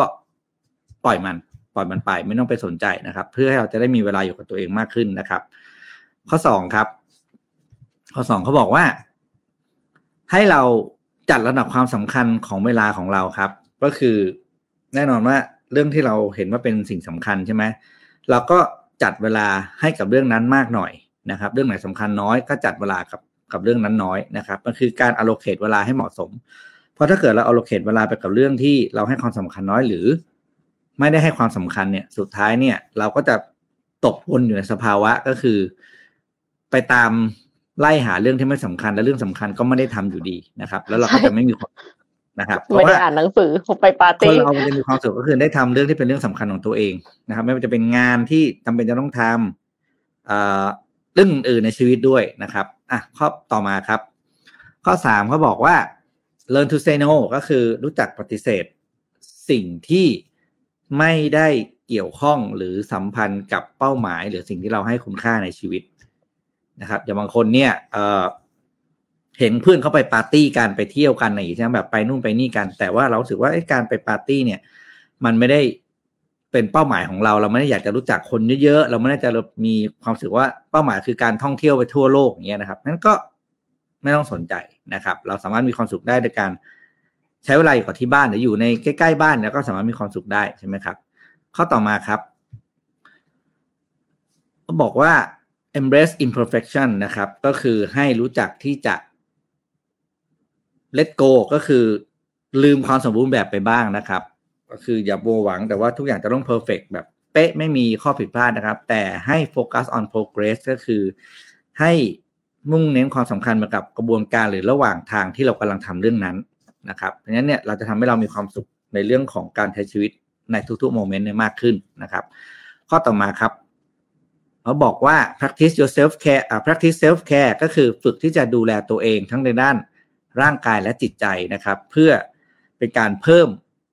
ความสุขแบบองค์รวมให้กับชีวิตนะครับ เพราะคนเราจะสุขได้มันต้องมีสองอย่างคู่กันนะร่างกายต้องดี สุขภาพจิตใจต้องดีด้วยนะครับอะข้ออีกข้อหนึ่งครับ บอกว่า find joy in missing out นะครับ ก็คืออย่างเนี้ยลองหาโอกาสนะ มานั่งตอบคำถามตัวเองใช่ว่าเอ้ยไอเรื่องที่เราตัดสินใจไม่ไปหรือไม่ทำเนี่ย มันมีข้อดีอะไรบ้างนะครับอืมถึงที่เราเห็นเพื่อนเขาไป ไปเที่ยวกันไปปาร์ตี้ไปนู่นนี่กันแล้วเรามานั่งตอบตัวเองใช่ว่า เออ ในการที่เราไม่ไปจอยกับกิจกรรมพวกนั้น ซึ่งมันไม่เกี่ยวข้องกับเป้าหมายชีวิตหรือความสุขในชีวิตของเราเนี่ยเออเราได้ข้อดีอะไรระหว่างที่เราตัดสินใจไม่ทำเรื่องนั้นนะครับ พอเราฝึกมองอย่างนี้บ่อยๆปุ๊บเนี่ย มันจะทำให้เรากล้าที่จะเซโนกล้าที่จะตัดเรื่องที่ไม่ matters in life ออกไปจากชีวิตมากขึ้นนะครับ สุดท้ายมันก็ทำให้เราเป็นคนที่โจโมนะก็คือรู้สึกว่า ไม่เห็นเป็นไรเลยที่เราจะพลาดบางเรื่องไปนะครับ ถ้าเรื่องนั้นไม่ใช่เรื่องที่สำคัญกับชีวิตนะครับอะเขาทิ้งท้ายไว้ให้เป็นภาพสุดท้ายครับ บอกว่า ความลับหรือเคล็ดลับในการมีชีวิตที่มีความสุขจริงๆมันไม่มีเคล็ดลับของการมีชีวิตที่มีความสุขก็คือจริงมันไม่มีเคล็ดลับอะไรเลยนะครับ มันคือแค่ whatever your goal is นะครับ ก็คือ มันคือสิ่งที่เราเข้าใจเป้าหมายของเราแล้วเนี่ยเราก็แค่โฟกัสกับสิ่งที่เราอยากจะทำตรงนั้น เคล็ดลับของการชีวิตนี้ไม่มีเคล็ดลับใช้คำง่ายๆเลย ไม่มีเคล็ดลับอะไรทั้งสิ้นนะครับ ถ้าหากเราอยากตั้งใจจะทำเรื่องนั้นมันคือจะพาเราไปสู่ความสุขและความสำเร็จได้ ด้วยการตัดสิ่งที่ไม่ใช่ออกไปนะนี่คือโจโมนะครับ joy of missing out นะครับ เอามาฝากกัน ค่ะอืมสุดยอดค่ะ คือเหมาะสมมากค่ะ เพราะว่าคนสมัยนี้ distraction เยอะ คือทุกคนก็รู้สึกว่าจำเป็นจะต้องสนใจอันนี้เดี๋ยวฉันต้องสนใจอันนั้น อันนี้ฉันต้องรู้หรือเปล่า กลายเป็นว่าวิ่งไปวิ่งมาจากซ้ายไปขวา แล้วก็ไม่รู้แล้วว่าอะไรคือสิ่งที่สำคัญในชีวิต แล้วพอเป็นแบบนั้นก็คือโปรโมตลอดเวลา แล้วมันก็เครียด แล้วมันก็ทำให้เราไม่มีความสุขทั้งทั้งๆที่จริง ๆ แล้ว เราอาจจะแค่โฟกัสสิ่งสำคัญไม่กี่สิ่ง ที่เรารู้แล้วว่ามันสำคัญกับชีวิตเรา แล้วก็ทำสิ่งนั้น แล้ววันหนึ่งมันก็จะออกดอกออกผลใช่ไหมคะทีนี้คือการที่จะมีโจโมได้ เราต้องรู้ว่าอะไรที่สำคัญ ไม่ได้หมายความว่าเรา miss out ทุกอย่างใช่ไหมคะพี่ปิ๊กคือเราเลือกเฉพาะสิ่งที่สำคัญที่เราจะจอยแต่ว่าที่เหลือเนี่ย เราก็เราก็ leave มันไป let go ใช่ไหมคะประมาณนี้ไหมเพราะฉะนั้นไม่ต้คืองอไม่ต้องค่ะ ไม่ต้องเอาเขาทุกเรื่องก็ได้อะเออ โอเค ไม่ไม่ต้องทุกเรื่อง แต่ว่าบางเรื่องเรื่องที่สำคัญ อ่า ทีนี้เอ็มก็เลยตายจริงนะเพื่อนเพื่อนกลุ่มนี้วิ่งก็ไปวิ่งกับเขาเพื่อนกลุ่มนี้ไปอ่าลงเรือก็ไปลงเรือคนนี้ อะไรคือเรามีเวลาจำกัดไงพอเรามีเวลาจำกัดต่อให้เราสามารถจัดเวลาไปจอยกับทุกคนได้นะสุดท้ายวันหนึ่งอะร่างกายเราจะพัง ค่ะ อืม เราไม่ไหวไง ค่ะ ดังนั้นเราก็เลยต้องโฟกัสสิ่งสำคัญและเอ็มก็มีสิ่งสำคัญสิ่งหนึ่งมาเล่าให้ทุกท่านฟังนะคะ ก็คือ Mission to the Moon Forum 2023 นะคะ Work Life Improvement พัฒนาทักษะชีวิตและการทำงานในวันนี้ให้ดีกว่าเดิมค่ะ วันนี้วันที่ 11 แล้วนะคะ ย้ำกันอีกครั้งนึงค่ะ กับงาน Mission to the Moon Forum Work Life Improvement พัฒนาชีวิตและทักษะการทำงานให้ดีกว่าเดิมนะคะ อีเวนต์ใหญ่ครั้งแรกจาก Mission to the Moon Media ที่จะพาทุกคนไปรับแรงบันดาลใจ เรียนรู้ทักษะชีวิตและการทำงานด้านต่างๆ กับ speakers แถวหน้าของประเทศไทยกว่า 20 ท่านนะคะ พี่ปิ๊กก็เป็นหนึ่งในนี้ด้วยนะคะ มีสนทนาหาธรรมด้วยใช่ไหมคะพี่ปิ๊กอ่า เป็นสนทนาธรรม on stage นะครับอ่าต้องมันแน่ๆเลยนะคะที่เป็นเซสชันที่เราจะขอให้ทุกคนปิดมือถือครับ แล้วเราก็จะเต็มที่นะครับ ห้ามเรคคอร์ดนะคะ อันนี้คือถ้าใครไม่ได้ไปเนี่ย จะอดฟังเลย ไม่สามารถที่จะไปฟังย้อนหลังได้นะคะ ก็นอกเหนือจากสนทนาหาธรรมแล้วก็มีท่านอื่น ๆ ที่จะมาร่วมแชร์เคล็ดลับ วงสนทนา แล้วก็แบ่งปันประสบการณ์ใน 9 sessions และ 4 workshop ที่จะจัดขึ้นในวันเสาร์ที่ 27 พฤษภาคม ที่3ย่านมิดทาวน์ฮอลล์ค่ะ ชั้น 5 ศูนย์การค้า3ย่านมิดทาวน์รอบบัตร Early Bird จะเปิดขายถึงวันที่ 24 เมษายนนี้เท่านั้น เหลืออีกแค่ 3 วันนะคะ ใครไม่อยากพลาดบัตรราคาดีๆเนี่ยต้องรีบแล้วนะคะ เพราะว่าบัตร Early Bird อยู่ที่ 2,200 บาท จากราคาเต็ม 2,500 บาท นอกจากนี้ถ้าใครซื้อบัตร Early Bird คู่กับหนังสือเมื่อโลกเสียงดังเกินไป เล่มล่าสุดนะคะจากพี่แท็บประวิทย์ของเรานั่นเอง จะอยู่ที่ราคา 2,500 บาท จากราคาเต็ม 2,920 บาทค่ะอะก็คือเลือกได้ว่าอยากได้หนังสือด้วยหรือเปล่า ถ้าอยากได้หนังสือด้วยเนี่ยก็ 2,500 บาทนะคะ แต่ว่าถ้าไม่ได้อยากได้หนังสือหรือว่ามีอยู่แล้วก็ 2,200 บาทค่ะ ซื้อบัตรได้ที่ 10 Event หรือว่าสามารถกดลิงก์ในคอมเมนต์ที่สมบูรณ์ปักไปให้ได้เลยค่ะ สมบูรณ์ปักหรือยังคะ สมมูลปักแล้ว สมมูลสมมูลเก่งมากค่ะ สมมูลมีพลังหมูปิ้ง เพราะฉะนั้นก็เชิญคลิกลิงก์ตามสมมูลได้เลยค่ะ อันนี้เนี่ยคือถึงแม้ว่าคุณจะเป็น JOMO แต่ว่าถ้านี่คือสิ่งสำคัญในชีวิตก็อย่าพลาดนะคะอืมโอเค ไปต่อกันค่ะ เอ็มวีค่ะ ค่ะพี่ปิ๊กตัวหนังสือหนังสือที่จะออกในงาน เข้าใจว่าเป็นเล่มใหม่นะครับ ยังไม่มีที่ไหน เพราะฉะนั้นเนี่ยใครอยากเป็นคนกลุ่มแรกที่ได้อ่านนะครับ อ่า นี่แหละเดลิเบิร์ดก็จะได้หนังสือบอสไปด้วยนะครับ ซึ่งงงมากเลยเอาอะไรเขียนอะจริง super productive ค่ะ ยังคง super productive อยู่ เอ็มเอ็มมีข่าวเตือนภัยนิดนึงค่ะพี่ปิ๊ก ไม่แน่ใจว่าพี่ปิ๊กเห็นหรือเปล่าแต่เอ็มเนี่ย เห็นมิจฉาชีพส่งสิ่งนี้มาให้แล้วนะคะ คือ รับสมัครจ้างนอนโรงแรมค่ะ รีวิวโรงแรมให้ค่าตอบแทนสูง คือระวังนะคะ เพราะว่าตำรวจไซเบอร์เนี่ยเขาเตือนภัย อย่าหลงเชื่อกับการรับสมัคร ผู้ทดสอบการนอนโรงแรม ก่อนหน้านี้เรามักจะเห็นอินฟลูเอนเซอร์เนี่ยเขารับรีวิวที่พัก พาไปลองนอนโรงแรมหรูทำเป็นคอนเทนต์ลงโซเชียลมีเดียและมีหลายคนที่อยากจะเป็นอินฟลูเอนเซอร์ในตอนนี้ มิจฉาชีพพวกก็เลยหลอก ประชาชนค่ะ โดยการเปิดรับสมัครผู้ทดสอบการนอนโรงแรม รายได้ดี หลังจากนั้นหลอกให้ลงทุนเทรดหุ้นต่อตำรวจไซเบอร์ได้รับรายงานว่ามีผู้เสียหายหลายราย ถูกมิจฉาชีพหลอกด้วยการชวนไปทำงานออนไลน์เพื่อเป็นรายได้เสริมมิจฉาชีพใช้เวลา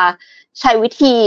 โฆษณาเป็นวิดีโอสั้นๆ ผ่านสื่อออนไลน์เอ็มอะเห็นในสตอรี่ของ Facebook นะคะไม่ว่าจะเป็น TikTok Facebook Instagram โดยทำเหมือนการประกาศรับสมัครงาน ผู้ทดสอบการนอนโรงแรม เนื้อหากะเนื้อหางานอะคือไปนอนโรงแรมเฉยเลย แล้วก็รายได้อย่างน้อยสามหมื่นบาทต่อเดือน หรืออ้างว่าได้ค่าจ้างนอน 2,000 บาทต่อคืน โดยที่ผู้สมัครจะได้สวัสดิการค่าเดินทางค่าใช้จ่ายอื่น ๆ ฟรีหมดทุกอย่าง และหากสนใจแสดงความคิดเห็นประมาณว่ารีวิวโรงแรมให้ดูก่อนจะนอนโรงแรมจริง ๆ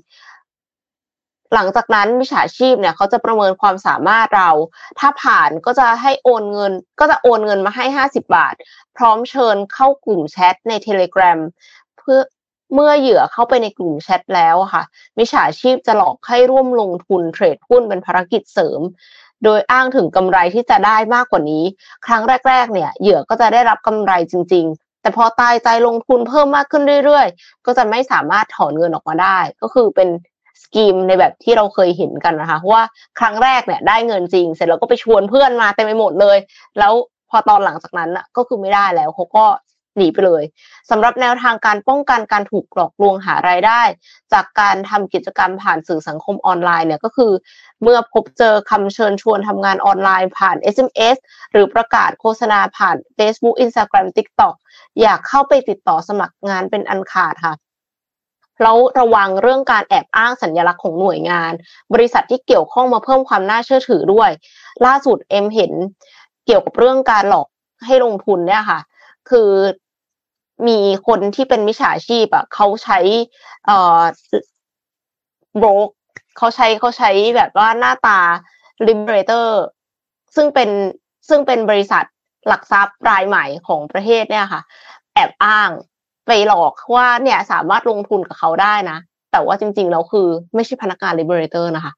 มีแบบนั้นด้วย ก็ต้องระวังค่ะ ถ้าอยากจะต้องการทำงานจริง ๆ ให้ปรึกษาสายด่วนของตำรวจไซเบอร์ที่หมายเลข1441นะคะ เพื่อสอบถามว่างานดังกล่าวเข้าข่ายหลอกลวงเป็นมิจฉาชีพหรือไม่ ถ้าพบว่าให้มีการโอนมัดจำหรือเงินลงทุน หรือสำรองเงินใดๆก่อน สันนิษฐานทันทีค่ะว่ากำลังโดนมิจฉาชีพหลอกลวง อย่าโอนเงินไปเด็ดขาดนะคะ แล้วก็ระวังอย่าเปิดเผยข้อมูลส่วนตัวข้อมูลทางการเงินใดๆ มิจฉาชีพมักให้เหยื่อส่งหลักฐานข้อมูลส่วนบุคคลอ้างว่าใช้ในการสมัครงาน เพื่อสร้างความน่าเชื่อถือด้วยค่ะ ระมัดระวังการโอนผ่านบัญชีของบุคคลธรรมดา โดยตรวจสอบ หมายเลขบัญชีธนาคาร ชื่อนามสกุลของเจ้าของบัญชีก่อนโอนเงินทุกครั้ง ว่ามีประวัติไม่ดีหรือไม่ มีเว็บไซต์ด้วยนะคะ ที่สามารถเข้าไปตรวจสอบได้ก็คือ www.blacklistseller.com หรือ เดี๋ยวเอ็มแปะไว้ให้ด้วยนะคะ คืออ่านไม่ออก ชาลาดน .com นะคะ ช่วยกันตรวจสอบแล้วก็สอดส่องบุตรหลานบุคคลใกล้ชิดด้วย เพราะว่าบางทีคือเราอะได้ฟัง ได้ฟังข่าวนี้จาก Mission Daily Report แล้วเราก็ไม่โดนหลอก แต่ว่าคนรอบตัวเราอะเขาไม่ได้ฟังแล้วเขาก็อาจจะโดนหลอกจุดนี้ไปนะคะ ดังนั้นก็ระวังด้วยค่ะ เพราะว่าตัวเอ็มเองเอ็มเห็นเอรับจ้างรีวิวนอนโรงแรมอะมาอย่างน้อยสามครั้งแล้วใน Facebook Story เพราะฉะนั้นก็คือ มันใกล้ตัวมากๆค่ะพี่ปิ๊กโอ้ก็พูดนี้พูดจริงนะเก่งนะไอไอคนคิดวิธีพวกนี้เออนำเราไปหลายก้าวเสมอมีมีมุกมาตลอด แต่ก็เออทำไมเขาไม่ใช้ในทางที่ถูกเนาะอันนี้เราก็เป็นคำถามที่เราก็ไม่เข้าใจเหมือนกัน ทุกครั้งที่เราเห็นก็จะแบบ เออเขาเก่งจังแต่ทำไมเขา เฮ้ยใช้ความเก่งมาหลอกคนอื่นอะไรเงี้ยนะครับ ก็ต้องระวังนะครับ แล้วก็ก็เพิ่งเคยรู้นะว่ามีแบบมีมุกเพราะพี่ไม่เคยได้นะครับโอ้โหมีรีวิวนอนโรงแรมอะไรเงี้ยนะก็ต้องระวังแหละมามาใหม่ทุกทีเห็นเปลี่ยนนู่นเปลี่ยนนี่เดี๋ยวนี้เดี๋ยวนี้ไม่ค่อยมีธนาคารแล้วนะอะไรนะ ธนาคารตืดตืดตืดเดี๋ยวไม่มีละมุกเก่าแล้วไงเป็นอุปกรณ์ช่วงนี้จะเป็นช่วงนี้เยอะครับสัมภาระเพราะว่ามันเป็นช่วงภาษี การอะไรนะ การจ่ายภาษีไม่ถูกต้องต้องโอนเงินเพิ่มนอนพวกนี้นะครับ คือหลักๆง่าย ๆเลย ดูบัญชีโอนเงินปลายทางถ้าเป็นชื่อคนเนี่ยนะครับ ไม่ต้องโอนคือง่ายสุด เพราะว่าเป็นบัญชีม้าทั้งนั้น ม้าก็คือหน้าม้านั่นแหละเป็นบัญชีม้าคือคนที่รับจ้างเปิดบัญชีเพราะคนที่โซจะมีคนเดียวคือม้าไอคนทำอะ ไม่ไม่ไม่ไม่โดนหรอกไอเจ้าตัวที่เป็นตัวร้ายหัวหน้าใหญ่ไม่โดนอยู่แล้ว คนที่ซวยคือม้าคนเดียว แล้วม้าพวกนี้มีเยอะมากนะต่างจังหวัด เพราะว่าพูดจริงนะก็เป็นอ่าคนต่างจังหวัดที่บางทีเขาไม่ค่อยรู้เรื่องอะโดนพูดจริงพวกนี้คือเป็นเป็นขบวนการนี่เล่าเลยข่าวเขิมไม่เล่าละคือมันเป็นขบวนการก็คือ มันจะมีรู้เห็นกันหลายคนมากครับหนึ่งก็คืออ่าโจหัวหน้าใหญ่นะตัวผู้ร้ายตัวใหญ่สองก็คือตัวเจ้าหน้าที่แบงค์เจ้าหน้าที่แบงค์เหรอคะใช่ครับเขาร่วมมือขบวนการกลางเนี่ยอ้าวแล้วเอ็มจะเปิดบัญชีไงเอ็มไม่ไปธนาคารอะ ทีนี้ประเด็นก็คืออ่าเขาจะมีเขาจะต้องได้บัตรประชาชนเราไปนี่คือเป็นเป็นเป็นเป็นทริกเกอร์เลยนะคือบัตรประชาชน ซึ่งรู้ไหมว่าในต่างจังหวัดเนี่ย บัตรประชาชนอะไม่ค่อยอยู่กับตัวนะ อยู่กับคนที่เป็นคนใหญ่คนโตในพื้นที่อะเวลาเขาบางทีเขาไปแบบ เวลาไปคือจะเล่าให้ฟังไงจะบอกเดี๋ยวมันก็มีปัญหาเดี๋ยวมันเป็นเงี้ยก็คือยกตัวอย่างเช่น คนที่เป็นศูนย์รวมของหมู่บ้านอะอ๋อคนเนี้ย จะเก็บบัตรประชาชนของชาวบ้านไว้แล้วก็จะบอกว่าเวลามีเรื่องเนี่ยไปสมมติว่านะ เช่นเอ็มบอกถึงตอนที่เรามีวัคซีนอะต้องฉีดวัคซีนอะคนนี้ก็จะรวบรวมบัตรประชาชนไปแล้วก็ไปจัดการให้ เขาก็จะกำบัตรประชาชนไปทีแบบร้อยสองร้อยใบเนี่ย บัตรที่ถือไปเนี่ยเขาไปทำอะไรเรื่องเยอะเขาจะช่วงเนี้ยช่วงนี้แหละก็คือไปเปิดบัญชี ซึ่งมีเจ้าหน้าที่ธนาคารเนี่ย คอยรู้เห็นเป็นใจก็เป็นขบวนการไงบัตรเปิดบัญชีมันง่ายมาก คุณแค่เสียบ บัตรเข้าไปมันก็เปิดได้แล้วเพื่อเป็นการ verify ตัวตนถูกไหมครับพอเปิดเสร็จก็จบละเพราะว่าบัญชีแค่รับเงินมันไม่ต้องทำ KYC ไงค่ะมันไม่ใช่บัญชีที่ทำดิจิตอลแบงกิ้งมันเป็นบัญชีที่เปิดเพื่อเอาเล่มกับบัตร ATM เท่านั้นเอง อืมอืมมันก็เลยกลายเป็นว่า เจ้าตัวเนี่ย ไม่ไม่ได้ต้องเรื่องไปธนาคารเลยด้วยซ้ไม่ต้องไปำก็เพราะคือว่ามันไม่มีมีถ่ายคนรูปอื่นไงแอบครับอ้างเรียบร้อย ใช่เพราะเปิดบัญชีธนาคารไม่มีการถ่ายรูปไงเฮ้ย นึกออกไหมเอ็มเปิดบัญชีธนาคารครั้งล่าสุดเมื่อไหร่ วันนี้ก็ยังเป็นเหมือนเดิมอะมีขั้นตอนหนึ่งเพิ่มมาขั้นตอนเดียวก็คือเอาบัตรไปเสียบ ซึ่งเป็นขั้นตอนที่ง่ายที่สุดโอ้เพราะค่ะขโมยขโมยบัตรไปก็ง่ายแล้วอะเพราะขั้นตอนการเปิดธนาคารจริงๆเนี่ย ตอนนี้ที่เปิดที่มันเซฟจริง ๆ ก็คือการเปิดด้วยโทรศัพท์มือถือ แล้วมันจะมีให้เรามองหน้ากับกล้องหน้าใช่ไหมเพื่อ verify หน้าเรา แต่เปิดที่สาขายังไม่ต้องไง อืมอ่า ก็มีช่องตรงนี้แหละครับ อ่า นี่แหละกระบวนการเขาทำมันเป็นอย่างนี้แหละมันถึงมีปัญหาแบบนี้ เพราะฉะนั้นง่ายๆ ถ้าเราเห็นบัญชีโอนเงินไปทางที่เป็นชื่อบุคคลอย่าไปโอนนะครับนั่นคือ คิดไว้ก่อนเลยเก้าสิบเก้าจุดเก้าเก้าเปอร์เซ็นต์แม่งมิจฉาชีพ คิดว่าอะคิดว่าค่ะคิดว่าคิดว่าเป็นร้อยหนึ่งเปอร์เซ็นแล้วกันว่ามิจฉาชีพคือเกินแน่นอน อืมโอ้ยโอเค ก็ต้องระวังตัวกันด้วยนะคะ มีสตินะคะอืมคือคืองานง่ายเงินดีเนี่ย ไม่น่าจะมีค่ะ ยากมากๆเลย คือคิดไว้ก่อนเลยว่า เอ้า ถ้าเราทำแบบนี้ได้ คนอื่นก็ทำได้เหมือนกันแล้วทำไมเขาต้องจ่ายตังค์เรา เยอะขนาดนี้นะอะไรอย่างเงี้ย คืออมคือคิดไว้ก่อนเลยอย่า อย่าไปหลงเชื่อนะคะ แล้วก็ตรวจสอบด้วยอย่างที่เอ็มแปะไว้ในไว้ในแชทนะคะ มันมีเว็บไซต์ที่สามารถที่จะดูว่าตกลง อันนี้เนี่ยน่าสงสัยหรือเปล่า เข้าไปดูกันก่อนได้ ถ้าสมมติว่าอยากจะทำมากจริง ๆ แต่ทั้งนี้ทำงานไปจ่ายภาษีแล้วจ่ายเพื่ออะไรคะพี่ปิ๊ก ตกลงอืมมีคนคุยกับเราไหมคะว่าจ่ายภาษีเนี่ยจ่ายเราได้อะไร ได้ได้ได้ได้ฝึกจิตว่าบางอย่างเราก็ต้องอ๋อใช้คำนี้ทางธรรมะเขาเรียกจาคะ ก็คือให้ทานจิตเนี่ยการเหรอให้โดยไม่หวังผลตอบแทน เพราะว่าให้ไปแล้วหวังอะไรไม่ได้เลย อันนี้สะพรึงว่ามันควรจะหวังอืมได้บ้างนะคะ ไม่ใช่หวังอืมไม่ได้เลย หวังอะไรล่ะเอ็มเอ้ยฟุตบาทหน้าบ้านยังไม่ดีเลยอย่าไปหวังอะไรมากกว่านี้คือคืออย่างนี้เอ็มอะไปเจอไปเจอภาพภาพหนึ่งของไทยพับลิก้าค่ะ เขาโพสอืต์มว่าใครจ่ายภาษี อันนี้ไม่แน่ใจว่าทีมงานช่วยเอาขึ้นมาหน่อยได้ไหมคะที่เอ็มส่งเข้าไปเมื่อคืนนี้ที่แบบว่าเป็นภาพยาวๆใครจ่ายภาษีเงินได้บุคคลธรรมดาบ้างค่ะ66ล้านคนเนี่ยคือประชากรในประเทศไทยทั้งหมดนะคะ ผู้มีรายได้อยู่ในระบบเนี่ย มีอยู่ 40.4 ล้านคนค่ะ ใน 40.4 ล้านคนนี้นะคะ ก็คือมี 29.4 ล้านคนที่อยู่ในระบบ แต่ไม่ยื่นภาษีค่ะพี่ปิ๊กอืมแล้วก็มีเพียง 11 ล้านคนที่เป็นผู้มีรายได้ และยื่นภาษี 11 ล้านคนนะ มีรายได้และยื่นภาษีนะคะ ในจำนวนนี้นะคะ 8.7 ล้านคนจาก 11 ล้านเนี่ย มายื่นภาษีแต่รายได้ไม่ถึงเกณฑ์ต้องเสียภาษีค่ะ กลายเป็นว่าคนไทย 66 ล้านคนจ่ายภาษีเพียง 2.2 ล้านคนค่ะอืมหกสิบหกล้านคนจ่ายภาษีสองจุดสองล้านคนแล้วคือกลายเป็นว่าสองจุดสองล้านคนนี่คือเดอะแบกเลยนะคะ นี่คือสองจุดสองล้านคนคือคุณแบก คนทั้งประเทศอยู่ แล้วคนจ่ายภาษีเนี่ยก็คือมีรายได้ต่อปีหนึ่งจุดห้าถึงห้าแสนบาท มีจำนวนสองล้านคนค่ะห้าแสนถึงหนึ่งล้านบาทเนี่ยมีสี่แสนคนหนึ่งล้านถึงสี่ล้านบาท อันนี้คือต่อปีเนาะห้าหมื่นคนสี่ล้านบาทขึ้นไปสองหมื่นคน ถ้าใครที่ฟังอยู่แล้วรู้ตัวว่าตัวเองเนี่ย มีรายได้สี่ล้านบาทขึ้นไปต่อปีเนี่ย คือคุณเป็น top of the pyramid นะคะคุณคุณเป็นหนึ่งในสองหมื่นคนของประเทศนี้เท่านั้นเอง คือ อันนี้คือแบบถูกต้องตามกฎหมายนะ ใช่ไหมคะพี่ปิ๊กอืมเพราะว่าอืมมันก็จะมีคนที่มีรายได้เยอะมากๆเลย แต่ว่าไม่ได้อยู่ในระบบด้วย แล้วก็ไม่ได้มาร่วมกันแบกมันถึงเป็นสิ่งที่เออแต่นี่ข้อมูลนี้ค่อนข้างจะเอ่อเชื่อถือได้นะครับแล้วก็เอ่อจะบอกว่า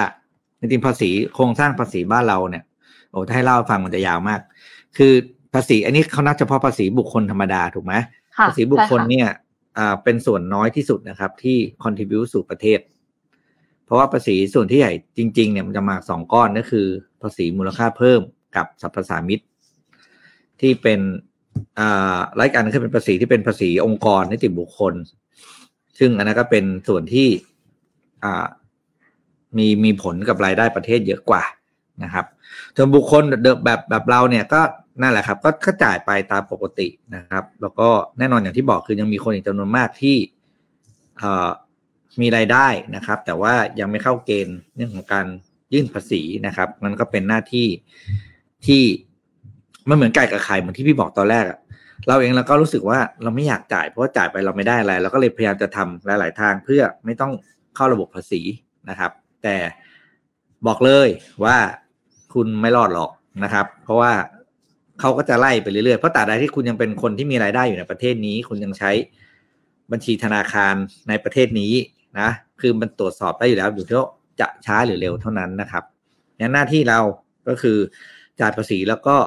ส่งเสียงเรียกร้องตรวจสอบในการนำภาษนำเงินภาษีไปใช้ ให้มันอืมได้ตามวัตถุประสงค์ที่ถูกต้อง นะไม่ใช่ไปอย่างที่เราเห็นนะการใช้ภาษีว่านเราก็อ่าพูดจริงใช้คำแบบง่ายๆเลยใช้มั่วซั่วไปหมดอะเรื่องที่ไม่ควรใช้ก็ใช้เรื่องจำเป็นไม่ใช้ไม่มีงบอะไรอย่างเงี้ยคือเราฟังแล้วเราก็แบบฮะอะไรนะเรื่องแบบนี้ไม่มีงบเหรออะไรอย่างเงี้ยซ่อมถนน อ่าทางเดินอืมแสงสว่างไอ้ประเภทค่ะเป็นพื้นฐานสุดๆอะไม่นะไม่บบแสงสว่างไม่ทำลยเฉพาะบางพื้นที่ป่ะคะพี่ปิ๊กเพราะว่ามีพื้นที่ที่สว่าง สว่างจนผีเครียด ใช่สว่างจนผีกลัวผีเครียดไปหมดอย่างเงี้ยอันนี้มันก็คือการใช้ที่ถือไม่เหมาะสมอย่างเงี้ย แต่ก็เห็นไหมพอเขาตรวจสอบก็บอกว่าถูกต้อง ถูกอะไรถูกต้องตามระเบียบราชการทุกประการอย่างเงี้ย ถูกแบบผิดผิดเงี้ยใช่ไหมก็เป็นเรื่องที่อันนี้ก็ต่อไปก็ใครยังไม่ได้ยื่นภาษีนะครับ พี่เข้าใจว่าสามสิบเมษายนคือวันสิ้นสุดนะ แต่ถ้าใครที่มายื่นแม้ว่ามันจะเลยไปแล้ว คุณก็แค่ไปยื่นอยู่ดีแหละ แล้วก็เสียค่าปรับนิดหน่อยนะครับ ก็คือ ไปไปทำให้เรียบร้อย เพราะว่า คนถที่นเขานอยู่ย้อนในหลังนี่หนักระบบภษีแล้วมากเนี่ยนะคะ เข้าแล้วออกไม่ได้นะจ๊ะวงการนี้เข้าแล้วออกยากจ้ะคนที่อยู่ในระบบภาษีค่ะ ก็แต่ก็คือภาษีเป็นเรื่องของปีปีต่อปีนะครับ เช่นถ้าปีนี้เราว่างงานไม่มีรายได้ ก็ไม่ต้อง ก็ไม่ต้องเสีย แต่ต้องยื่นนะครับ ยื่นแต่ไม่เสียมันจะเหมือนกลุ่มแรกที่เอ็มบอกไงคือยื่นแต่ยังไม่เข้าเกณฑ์เสียภาษี ก็คือเขาก็คืนเงินส่วนที่เราโดนหักไปก่อนให้เราได้อะไรเงี้ยแต่ต้องยื่นนะครับ อืม ค่ะ ก็เราคือเรารู้สิทธิของเรา แต่เราก็ต้องทำอืมหน้าที่ของเราด้วย คือสิทธิเนี่ยเราก็คือสามารถที่จะไปตรวจสอบได้เนาะหมายถึงว่า เราก็พยายามที่จะไปตรวจสอบการใช้ภาษีของเรา แต่ในขณะเดียวกันเนี่ยหน้าที่ของเราก็คืออย่าบกพร่อง เพราะว่าไม่อย่างนั้นน่ะเขาก็เอาผิดเราได้นะคะ อันนี้คือสำคัญมากๆ เราสรรพากรเนี่ย เป็นหน่วยงานรัฐหน่วยงานหนึ่งที่เก่งมากๆ คือบอกเลยว่าเพราะว่าเขาต้องหารายได้เข้าประเทศอะเป็นหน้าที่เขาอะเออเขาก็เหมือนเซลล์อะคือคือเป็นถือว่า อย่าคิดว่าเขาไม่รู้เรื่องโอ้โหสัมมนาอะไรล้ำๆนี่เขาไปก่อนเลยนะบอกเลยก็ใช่แล้วก็เคยเคยเคยไปบรรยายที่สัมภากรก็นั่งคุยกับ อ่าพอพอค่ะสักกองหนึ่งเนี่ยที่จำกองไม่ได้ ไม่พูดชื่อแล้วกัน จะบอกเลยว่าเขาแค่รอเครื่องมือเท่านั้นเองนะครับเขาไม่ได้ไม่รู้นะ รู้แบบทุกๆมิติแล้วก็รู้แล้วว่าภาษีอยู่ตรงไหนที่ยังไม่ได้จัดเก็บเพียงแต่แค่อืมรอเครื่องมือที่เหมาะสม แล้วประเด็นก็คือความน่ากลัวก็คือ วันนี้เครื่องมือนั้นพร้อมอะอ่ามันเป็นเครื่องมือที่สามารถย้อนหลังได้ไงค่ะ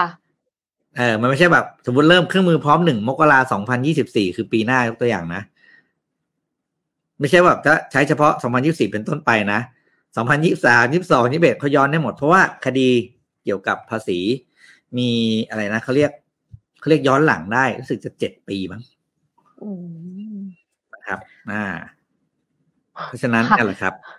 ทำให้ถูกต้องไว้ดีกว่าค่ะ เสียวันนี้ดีกว่าไปเสียอีกเจ็ดเท่าแปดเท่าวันหน้านะคะ หรือว่ามันอืมอาจจะต้องมากกว่านั้นด้วยหรือหรือเปล่า คือถ้าใช่สมมติว่าไปเสียอีกทีหนึ่งนี่คือกลายเป็นว่าไอ้สิ่งที่ทำมาทั้งหมดคือ หมดเลย ก็เป็นไปได้เหมือนกันใช่อะก็วันนี้เรียบร้อยครบวันนี้น่าจะครบถ้วนแล้วค่ะอืมก็ขอขอบคุณผู้ฟังที่อยู่กับ Mission Daily Report ในทุกๆเช้านะคะ เราสัญญาว่าจะหาข่าวดีๆ มีสาระมาเสิร์ฟให้กับทุกๆคนในทุกๆวัน แล้วตอนนี้เนี่ย คือ พร้อมรับสปอนเซอร์มากๆเลยนะคะ สามารถติดต่อโฆษณาได้เลยค่ะ สมมูลเนี่ยนั่งตั้งใจทำงานรอรับโทรศัพท์ทุกท่านเลยนะคะ อยู่ที่ 0840895935 ค่ะ ถ้าใครอยากจะสนับสนุนรายการ Mission Daily Report เนี่ย รีบติดต่อกันเข้ามาเลยนะคะ แล้วก็อย่าลืมวันนี้เหลืออีกแค่ 3 วันนะคะ ในจะการจองบัตร Early Bird สำหรับ Mission to the Moon Forum 2023 นี้ด้วยค่ะ ก็สำหรับวันนี้ต้องลาทุกท่านไปก่อนค่ะ แล้วพบกันใหม่ค่ะ สวัสดีค่ะ สวัสดีครับ Mission Daily Report start your day with news you need to know